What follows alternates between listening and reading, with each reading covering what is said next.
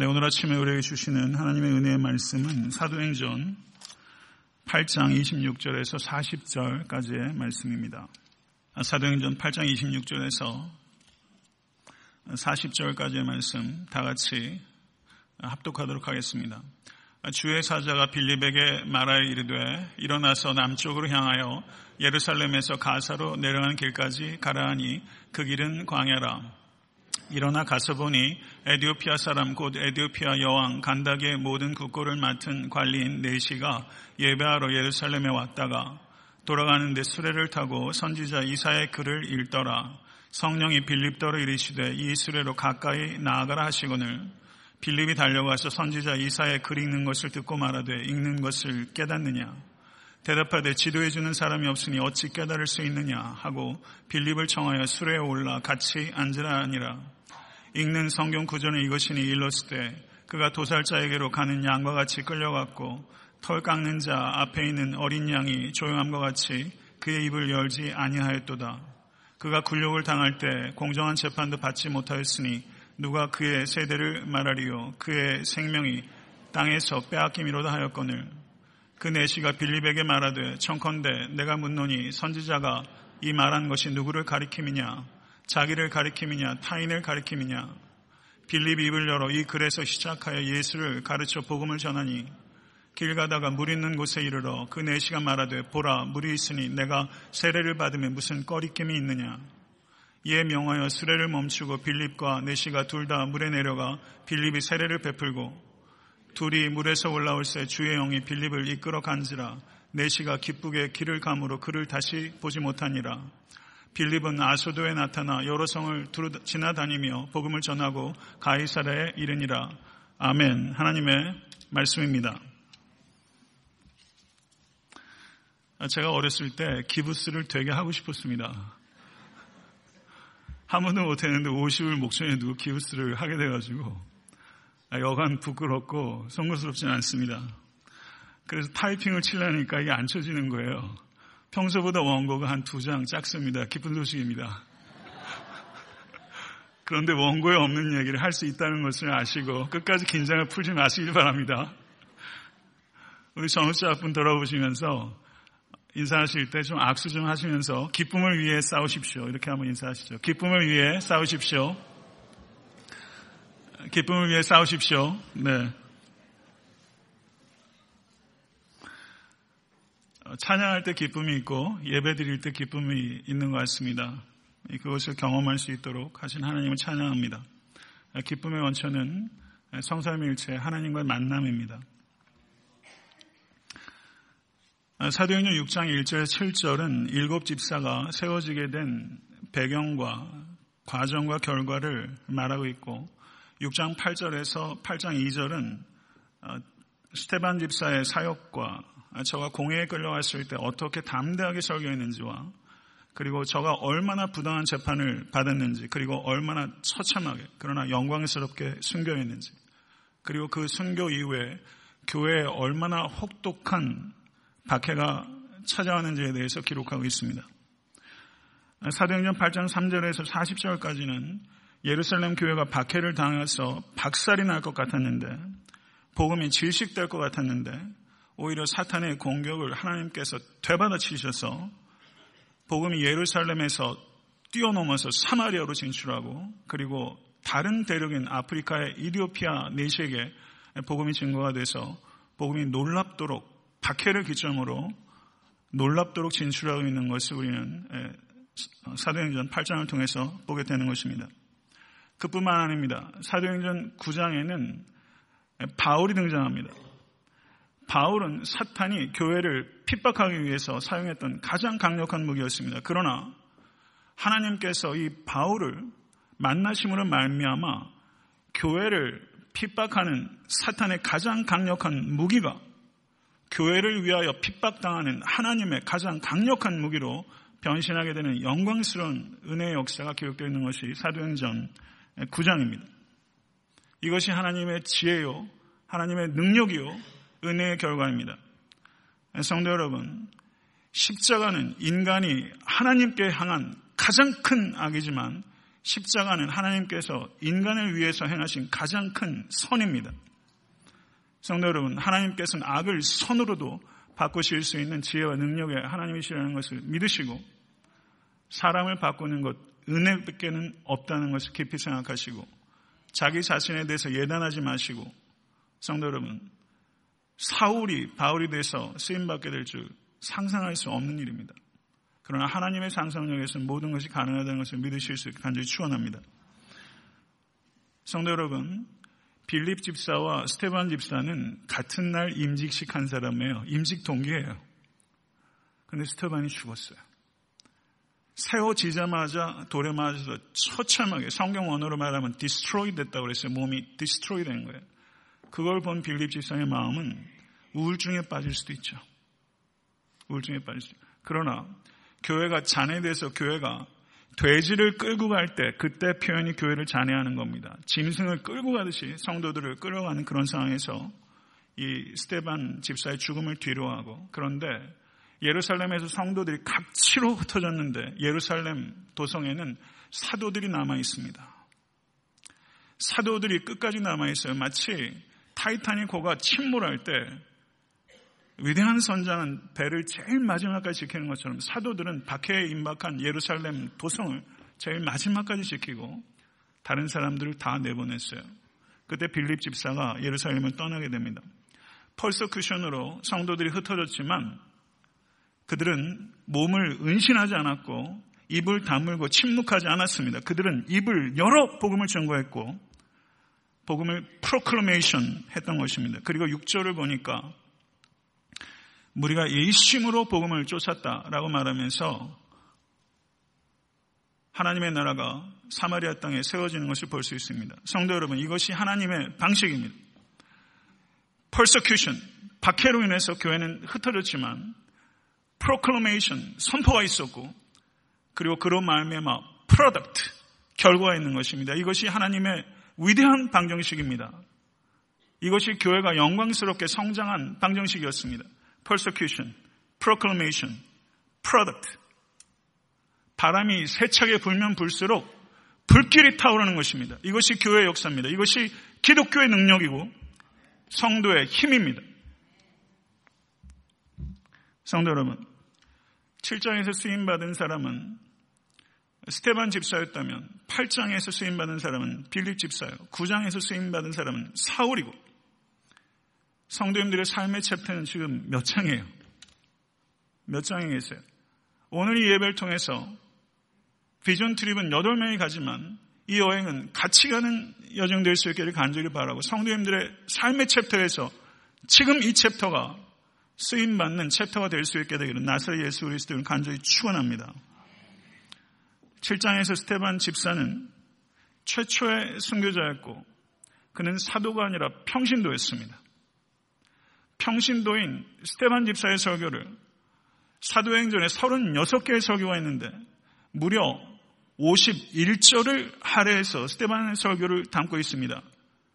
하나님의 창조 기사가 창세기 1장, 2장에 기록되어 있습니다. 몇 절입니까? 그런데 스테반의 설교를 51절을 할애하고 있다는 것은 하나님께서 이 스테반을 예우하고 있는 것입니다. 그런데 지금 사도행전 8장에서 유대 땅과 유대인이라는 한계를 뛰어넘어서 사마리아인들과 그리고 이디오피아인들에게 복음이 진출하는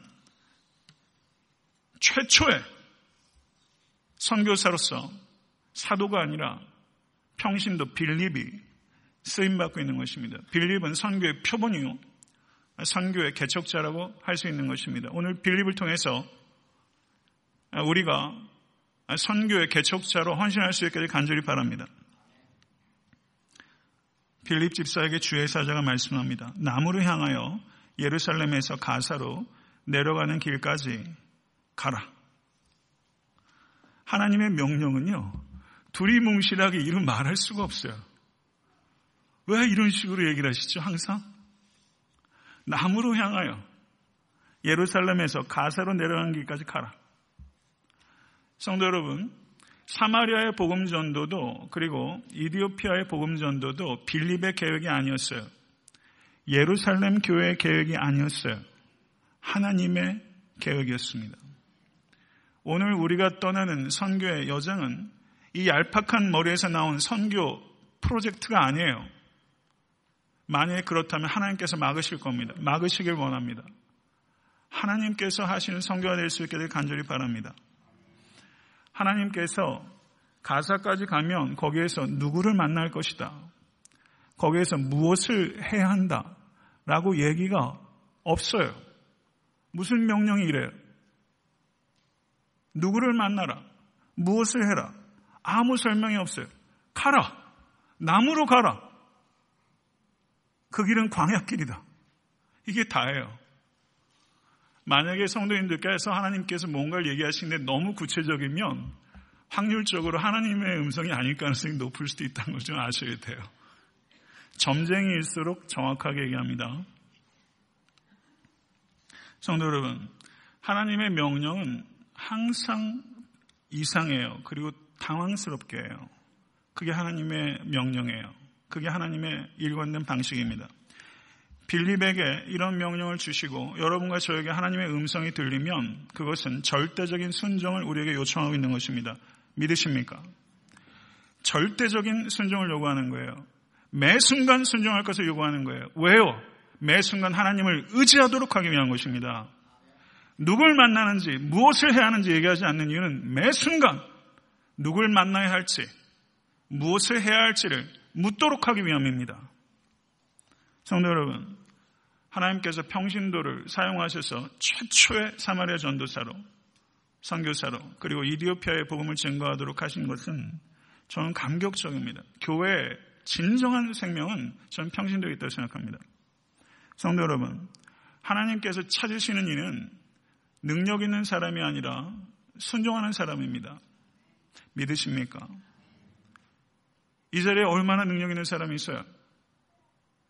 성도 여러분, 능력 있는 사람이 될 수 없을지 몰라도 하나님 안에서 순종하는 사람이 될 수 있습니다. 그러면 쓰임 받습니다. 이것을 믿으실 수 있게 간절히 바랍니다. 빌립은 이 당황스러운 명령에 즉각적으로 순종했어요. 그리고 가사로 갔어요. 이 거리가 140km입니다. 140km를 이동해 간 거예요.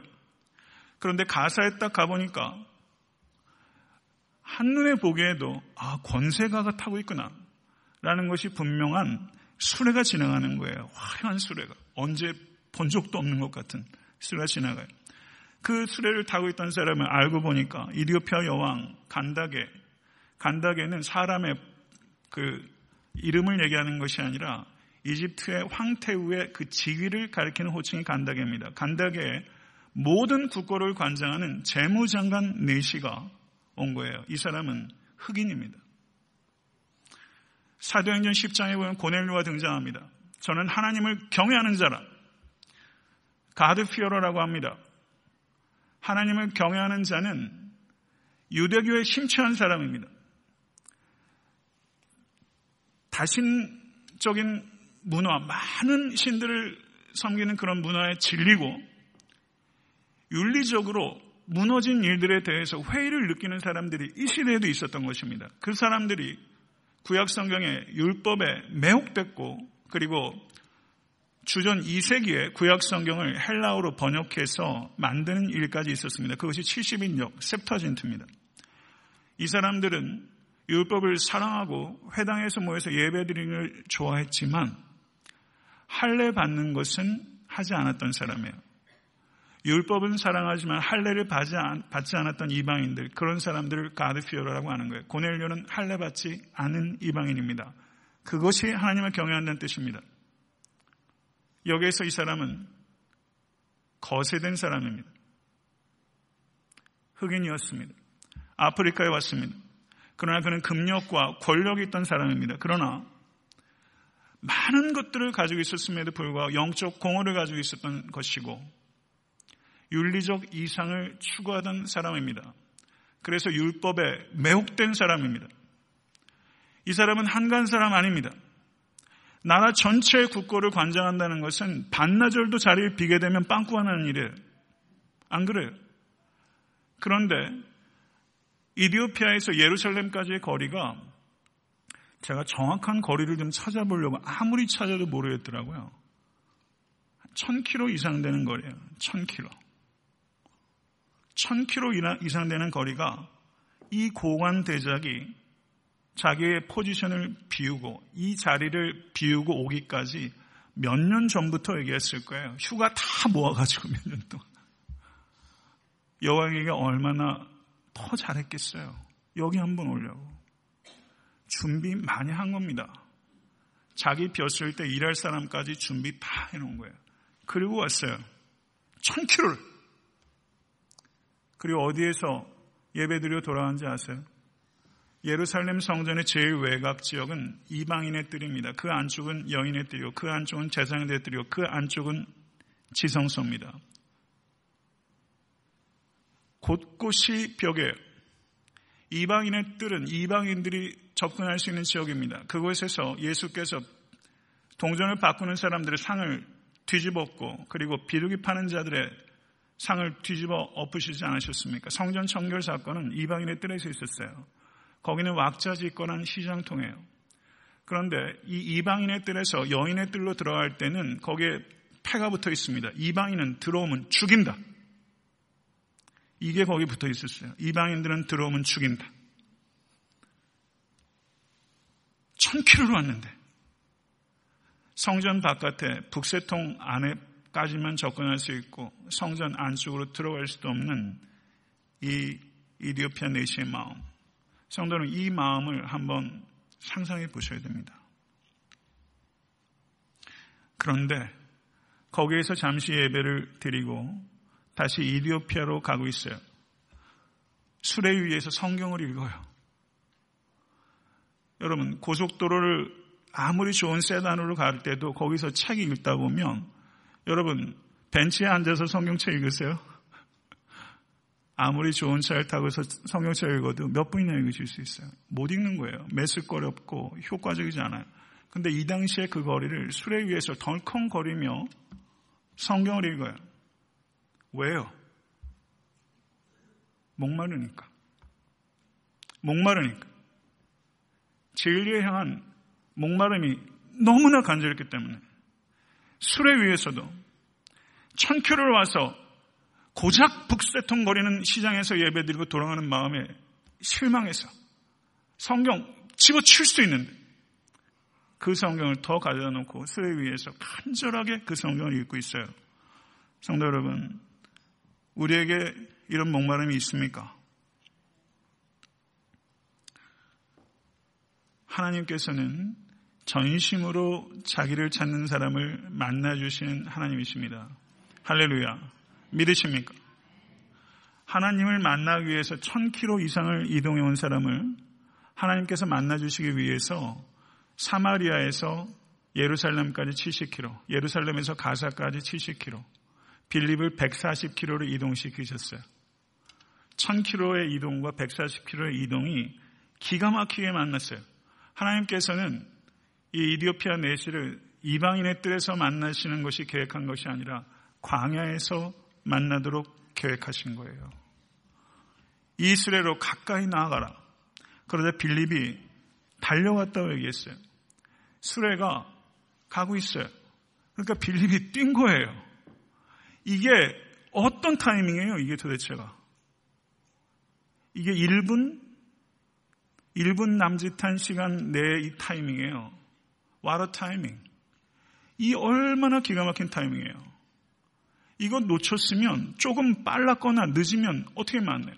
이 타이밍에 하나님께서 맞추신 거예요. 이 4시가 하루 이틀 기도했겠어요. 얼마나 기도했겠어요. 그 기도가 성전으로 올라가는 길에 만나면 더 좋았을 텐데, 인간적으로 볼 때는.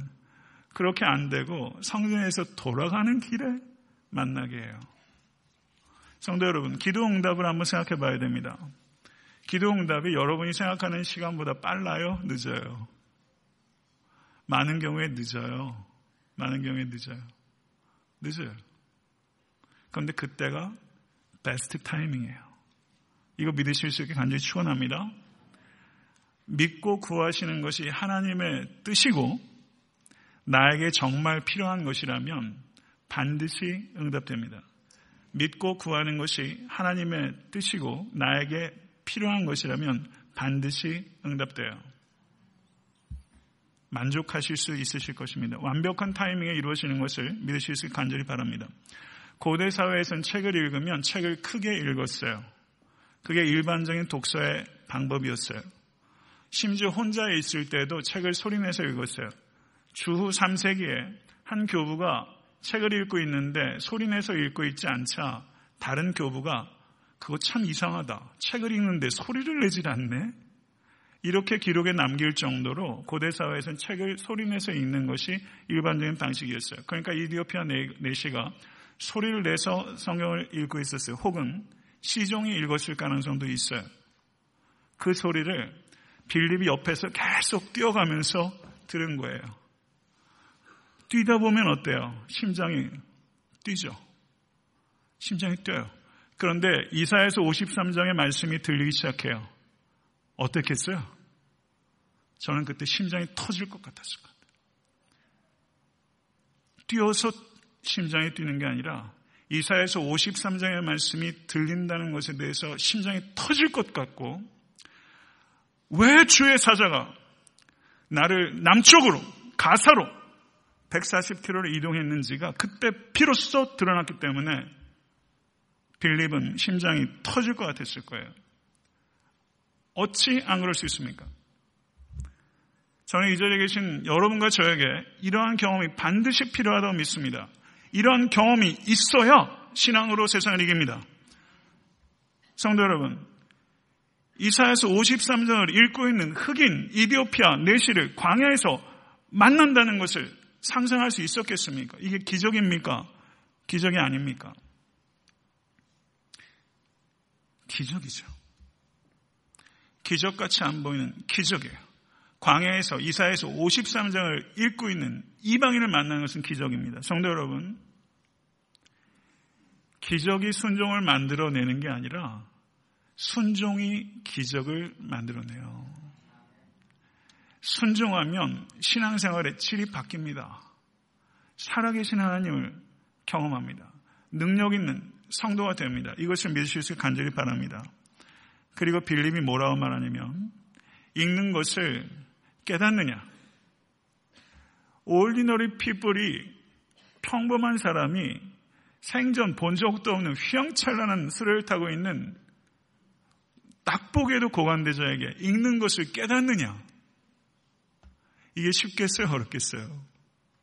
어려운 거예요. 이렇게 묻기 어려워요. 이렇게 물을 수 있기 위해서는 사명에 대한 확신이 있어야 됩니다. 여러분과 저에게 사명에 대한 확신이 있을 수 있게 되길 간절히 바랍니다. 여러분도 저도 약한 사람이에요. 저는 되게 보잘거 없는 사람이에요. 정말로. 저는 자기 비하가 있을 정도로 저에 대한 별로 보잘거 없는 사람이에요. 근데 옛날엔 그게 문제였는데 지금 별로 상관없어요. 저는 교만으로 살지도 않고 자기 비하로 연연하며 살지도 않아요. 저는 그냥 하나님이 보시는 저로 살아요. 성도 여러분, 복음에 대한 확신이 있어야 고관 대자에게도 내가 읽는 것을 깨닫느냐라고 물을 수 있습니다. 복음에 대한 확신이 있어야 니고데모에게 복음을 증거할 수 있습니다. 복음에 대한 확신이 있어야 사마리아 여인에게 복음 증거할 수 있습니다. 이 확신 가지실 수 있는 여러분과 제가 될 수 있게 간절히 축원합니다. 내시의 대답은 샤킹한 것이었습니다. 지도해주는 사람이 없으니 어찌 깨달을 수 있느냐? 대화를 하는 거예요. 무시하지 않고. 그리고 진솔하게 자기의 목마름을 표출하잖아요. 이런 사람 만나는 거 쉽지 않습니다. 지도해주는 사람이 없으니 어찌 깨달을 수 있느냐? 배우려는 사람이에요. 성도 여러분, 배우실 수 있게 되기를 간절히 바랍니다. 인풋이 안 되는 사람이 너무 많아요. 배우셔야 합니다. 성도 여러분, 교회에게 주신 하나님의 많은 선물들 가운데 성경이 하나의 선물이라면 성경을 푸는 교사가 또 다른 선물입니다. 애틀란타 섬기는 교회 저를 비롯한 교역자들이 있습니다. 젊은 교역자들도 있습니다. 성도 여러분, 애틀란타 섬기는 교회 큰 비전 가운데 하나는 성경을 푸는 제대로 된 복음을 확신을 가지고 복음을 따라 순종하고 복음을 위하여 목숨까지도 걸 수 있는 성경 교사를 배출하는 것입니다. 깊고 넓은 성경 교사가 되는 것이 저한테 수건입니다. 에탄드 성경 교회가 교육자일 뿐만 아니라 많은 성도들이 성경에 대해서 깊고 넓은 이해를 가질 수 있도록 그런 교회가 될 수 있기 위해 성도는 기도하시고 배우실 수 있게 되기를 간절히 바랍니다. 네시가 빌립을 청해서 술에 올라와 앉게 했어요. 자기 옆에 앉게 했어요. 쉽지 않은 얘기예요, 성도 여러분. 자기 옆에 앉게 했어요. 겸손한 사람입니다. 그러면서 뭐라고 말하냐면요. 그가 도살자에게로 가는 양과 같이 끌려왔고 털 깎는 자 앞에 있는 어린 양이 조용함과 같이 그의 입을 열지 아니하였도다. 그가 굴욕을 당했을 때 공정한 재판도 받지 못하였으니 누가 그의 세대를 말하리요. 그의 생명이 땅에서 빼앗김이로다. 이사에서 53장 7절에서 8절입니다. 그리고 네시가 묻는 거예요. 이 이사야 선지자 말하는 것이 이사야 선지자 자신인가? 아니면 다른 사람을 가리키는 것인가? 질문이 본질적인 질문이죠. 그랬더니 이, 이 빌립 집사가 이 글에서 시작해서 예수를 가르쳐 복음을 증거했다고 말을 하고 있습니다. 이사야서에 대한 이해가 없으면 거기서 시작해서 예수를 가르칠 수 없습니다. 우리가 가지고 있는 공통적인 문제 가운데 하나는 구약을 너무 모른다는 거예요. 성도 여러분, 말씀에 천착하십시오. 주일에 설교 한 편 듣는 걸로 성도 여러분, 하나님을 알 수 있다고 생각한다면 만약에 그걸로 충분히 알 수 있는 하나님이라면 신앙의 대상일 수 없습니다. 천착하셔야 됩니다. 성경을 깊이 파고드실 수 있게 되기를 간절히 축원합니다. 이사에서 53장은 고난받는 종, suffering messiah에 대한 가르침입니다. 고난받는 메사야라는 개념을 유대인들은 전혀 갖고 있지 않았습니다. 예수께서 이 고난받는 메사야, 이 예언의 말씀을 자기에게 적용하신 최초의 스승입니다.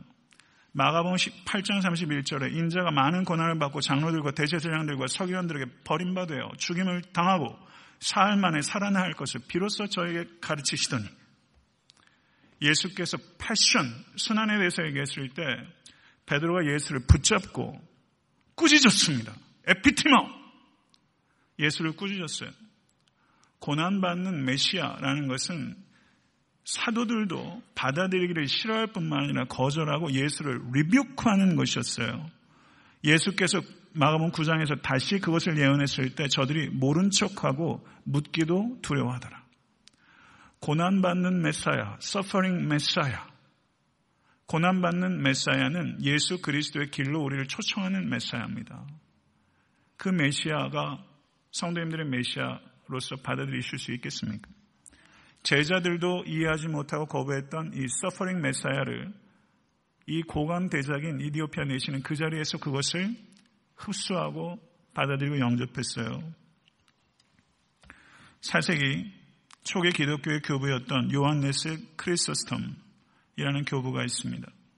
이 교부가 사도행전 8장의 이디오피아 내시와 사도행전 9장의 사도 바울의 회심, 이 회심 두 가지를 대조하면서 크리스스톰 교부가 이렇게 말을 했습니다. 참으로 내시를 찬미할 이유가 분명히 있습니다. 왜냐하면 바울과는 달리 내시는 그리스도에 대한 초자연적인 현상을 본 적이 없기 때문입니다. 성경을 주의 깊게 읽는 것이 얼마나 대단한 일입니까? 성도는 무슨 말인지 이해되시죠? 담에색 도상에서 눈이 멀을 만큼 강렬한 빛이 있어서 부활의 주님을 만난 슈퍼내추럴한 그런 사건이 내시에겐 없었어요. 내시는 어떻게 회심했습니까? 성경을 주의 깊게 읽는 것을 통해서 회심한 거예요. 이 가치는 참으로 깊은 것입니다. 제가 얼마 전에 어, 그 차탄누가를 잠깐 다녀왔어요. 예, 처음 가봤는데 썩 도시가 아담하고 좋더라고요. 근데 수족관을 갔는데 수족관 꼭대기에 식물원이 있더라고요. 좀 예상하지 못했어요. 조그마한 식물원에 들어왔는데 나비가 막 날아다녀요. 제가 좋아하는 몇 안 되는 곤충 가운데 하나 나비입니다. 나비가 이렇게 달아다니는데 이 날개가 얼마나 예쁘던지 사람 머리 위에도 앉고 그러니까 사람들이 막 까르르까르르하고 좋아해요. 근데 나비가 사람 머리 위에 앉다가 꽃 위에도 앉아요. 그러더니 저는 나비를 그렇게 가까이 처음 사실은 이렇게 주의 깊게 봤어요. 갑자기 몸에 꼬리 쪽에 선 것 같아요. 도르륵 말려있던 게촥 뻗더니 그게 꽃 중심을 향해서 뭐 마치 아, 앞에 무슨 카메라 달려있는 것 같아요. 쫙 꽃 중심부를 향해서 이 파고들더니 꿀을 갖다가 얼마나 흡족하게 나비가 빨아먹던지 한참 쳐다봤어요. 꿀을 그렇게 먹더라고요. 몸에 뭐가 촥 퍼지더니 안쪽으로 길게 파고들어요. 꽃의 중심부를. 그리고 이 꿀을 빨아먹더라고요. 성도 여러분, 이게 성도가 성경을 읽는 방식이어야 됩니다. 오늘 예배를 통해서 여러분의 영적 촉수가 성경의 중심부를 향해서 파고들어서 성도는 꿀보다도 던, 단, 진리의 정수를 빨아들일 수 있게 되기를 우리 주 예수 그리스도 간절히 축원합니다. 어떻게 그 맛을 저같이 부족한 목회자에게 기대서 저를 통해서 저는 설교만 통해서 진리의 정수를 맛보려고 하는 욕심을 내세요? 그건 욕심이에요. 저는 제 할도리 하는 거예요. 성도 여러분, 성도님들의 촉수를 가지고 진리의 중심으로 들어가야 됩니다. 그렇게 되는 성도 되실 수 간절히 축원합니다. 시간 가는 줄 모르고 말씀의 꿀송이를 통해서 회심을 경험한 이디오피아 네시가 가다 보니까 작은 개울이 눈앞에 나타난 거예요. 모르겠어요. 저는 이 본문을 읽을 때 제가 그 안에 있다고 생각해 봤어요.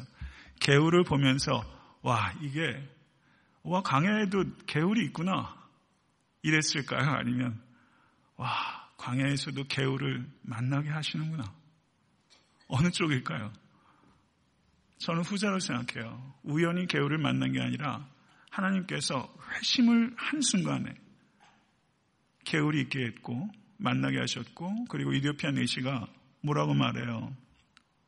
내가 세례를 받음에 무슨 꺼리낌이 있으십니까? 세례 받고 싶은 거예요. 그래 두 사람이 그 개울로 들어가서 세례를 줬어요. 빌립의 마음이 어땠겠어요? 내시의 마음이 어땠겠어요? 세례를 주고 성령으로 말미암아 거듭난 공식적이고 가시적인 고백입니다. 예수 그리스도는 그리스도이십니다. 라는 고백이 그 세례 안에 있는 거예요. 그리고 39절 보세요. 둘이 물에서 올라갈 새 주의 영이 빌립을 이끌어 간지라 라고 말합니다. 내시는 혼연히 길을 감으로 그를 다시 보지 못하니라. 여기서 그는 빌립입니다. 이디오피아 내시는 빌립을 다시 보지 못했어요. 크리스천의 만남은 경우에 따라서 이뤄야 될 필요도 있는 것 같아요. 복음을 전해주는 사람은 호련히 사라졌는데 복음은 남았어요. 그 복음이 우리를 기쁘게 합니다. 그래서 이디오피아 내시가 가던 길을 기쁨으로 갔다 그랬어요. 성도 여러분, 우리에게도 이런 시점이 있었잖아요. 그 이후로 성도 여러분 기쁨으로 가던 길 걸어가고 계세요. 오늘 이 예배를 통해서 여러분과 저가 기쁨을 위해서 싸우실 수 있게 되길 간절히 축원합니다. 이 기쁨은 세상에서 맛볼 수 없는 진정한 기쁨입니다. 이거는 펀이 아니라 조입니다. 이 조이를 맛보실 수 있는 여러분과 제가 될 수 있게 되길 우리 주 예수 그리스도 간절히 축원합니다. 말씀을 맺겠습니다. 사도행전 8장에서 빌립은 사마리아인을 복음을 증거했어요. 예수는 그리스도다. 천년 동안 적대적인 관계를 가지고 있었던 사마리아인들에게 복음을 증거했고 그 다음에 이디오피아 네시에게 복음을 증거했어요. 이 두 대상은 매우 대조적입니다. 어떻게 달라요? 인종적으로 달라요. 혈통적으로 달라요. 사회적 지위가 달라요. 종교적으로 달라요. 매우 상이한 존재예요. 요한복음 3장의 니고데모와 4장의 사마리아인 같이 이 두 사람은 매우 상위적인 그룹이에요. 성도 여러분, 이것을 통해서 강조하는 바는 매우 상이한 존재라고 할지라도 그들에게 필요한 것은 공통적으로 예수 그리스도의 복음이라는 사실입니다. 이것을 믿으실 수 있게 간절히 축원합니다. 예수 그리스도의 복음을 진심으로 믿고 영접하게 되면 세례를 받게 되고 그리고 또 8장 8절인가요? 제가 정확하게 기억한 온 성이 기쁨으로 충만했다라고 말하고 있고 이디오피아 내시는 기쁨으로 가던 길을 갔다고 말하고 있어요. 복음을 통해서 그리스도 영접한 사람의 공통된 반응은 기쁨이에요. 기쁨이에요. 사마리아인들을 향한 선교는 대중 전도입니다. 그리고 이디오피아 내시를 향한 선교는 개인 전도입니다. 여기에도 대조적이에요. 빌립은 융통성이 있는 전도자였습니다. 대중을 향해서도 개인을 향해서도 복음을 자유롭게 증거할 수 있었던 사람이에요. 빌립은 도전적인 사람이었습니다. 저는 창의적인 사람이었고 열정적인 사람이었고 융통성 있는 복음 전도자였습니다. 오늘 6시 어간에 교회에서 8명이 아마존과 파라구아이로 출발하게 됩니다. 저는 8명뿐만 아니라 이 자리에 계신 모든 권속들께서 빌립과 같은 선교사가 될 수 있게 될 간절히 바라는 마음으로 오늘 본문을 선택하게 된 것입니다. 성도 여러분, 질문 있으시죠? 왜 아마존이고 왜 파라구아이라고 생각하세요? 왜요?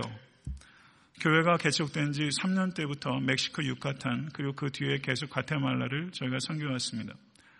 그리고 현재 교회를 하나 졌습니다.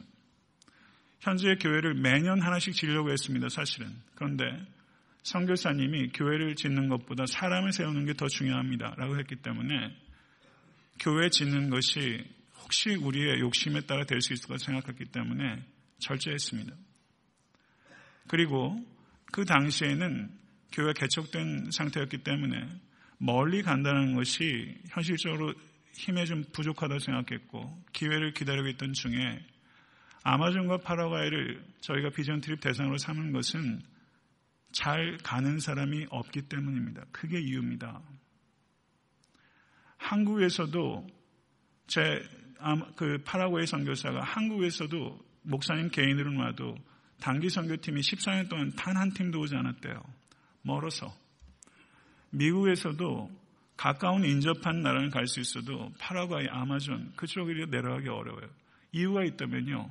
아무도 가지 않기 때문입니다.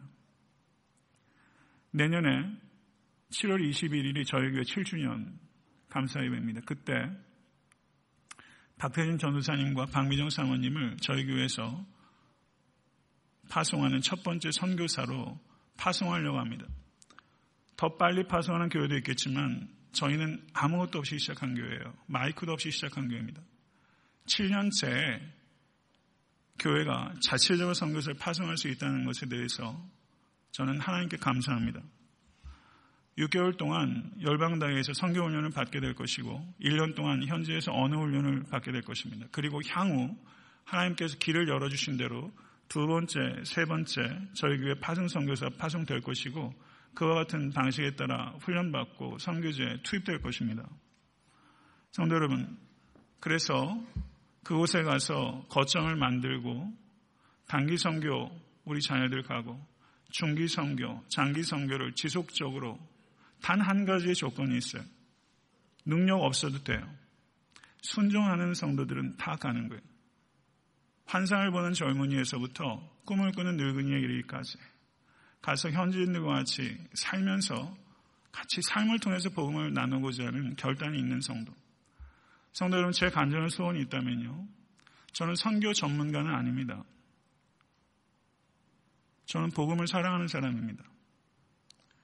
그리고 예수 그리스도께서 온 열방에 진정한 생명이라고 믿습니다. 저는 이민 생활 하시면서 자녀들 키우고 먹고 사는 거, 노후 걱정하면서 시간 다 보낸 의미 있고 가치 있는 삶을 항상 간절하게 추구하는데 불구하고 개인적으로는 그 방법을 찾기가 사실은 불가능하지 않습니까? 그래서 저는 이번 성교를 통해서 성교 거점을 만들고 거기서 생활할 수 있는 거점을 하나님께서 주시는 방식에 따라 만들고 그래서 모르겠어요. 저는 한번 성도 여러분 인생의 한 10분의 1은 성교지에서 한번 헌신하고 싶지 않으세요? 저는 그걸 좀 교회가 심각하게 고민하고 절실하게 기도하고 그리고 헌신적으로 버겁도록 저희가 삶을 들여서 성도님들이 그렇게 의미 있고 가치 있게 삶의 한 부분을 선교사처럼 헌신할 수 있도록 하는 일에 교회가 지금 고심하고 있는 거예요. 그래서 오늘 가요. 아침에 일어났는데 지난주하고 별로 느낌이 다른 게 없더라고요. 이런 날은 좀 뭔가 특별한 감동이 생기면 이래야 되는데 평범했어요. 우리의 감정은 매우 평범하지만 오늘 이 사건은 교회에게 하나님께서 비범한 일을 시작하신 첫걸음이라 저는 믿습니다. 성도 여러분, 말씀을 맺습니다. 우리가 선교지에 가서 선교사로 헌신하는 것 중요하지만 그것보다 더 어려운 일은 생활 가운데 선교사로 헌신하는 것입니다. 오늘 이 순간 생활 선교사로 헌신하기를 결단하시고 또한 삶의 중요한 한 부분을 선교지에서 복음을 위하여 한번 헌신하시겠다고 준비하시고 오랜 시간을 두고 기도하시고 한번 그 땅 한번 걸어보고 싶지 않으세요? 제가 재작년에 사실은 이 근처에 개척교회 목사님들 몇 분을 선교지로 모시고 가려고 제가 했었어요. 저희 교회가 좀 후원해서 가실 수 없거든요. 경제적으로 어려워서. 그래서 가셔서 선교지에서 목사님들께 가르치시고 하시고 하시라. 우리가 돕겠다고. 근데 신분 문제가 안 되시는 거예요. 그래서 모시고 갈래 모시고 갈 수가 없었어요. 저희 교회가 잘하는지 못하는지 모르겠어요. 제가 왜 드리는 말씀은 저희 교회는 저는 몸부림치고 있는 거예요. 어떻게 하시든지 우리만이 아니라 성교의 현장에 가실 수 없는 사람들을 동원하고 격려하고 고무하고 성교지 한번 다녀온 목회자와 그렇지 못한 목회자는 같을 수 없습니다. 성도 여러분, 성교지 한번 그 땅을 한번 걸어본 성도와 걸어보지 않은 것은 어떤 면에서는 좀 차이가 있어요. 저는 성도님들이 한번 가보셨으면 좋겠어요. 오늘 8명이 교회에서 중요한 결정을 해야 되기 때문에 심호장로님들 두 분 내외와 또 성교사로 파송될 박현현 선생님 내외 그리고 저 예, 그리고 신현상 집사님 이렇게 8명이 파송이 되게 됩니다. 기도해 주시고 다음에는 또 다른 성도님들 같이 동행할 수 있는 성교 요정될 수 있게 간절히 기대합니다. 기도하겠습니다.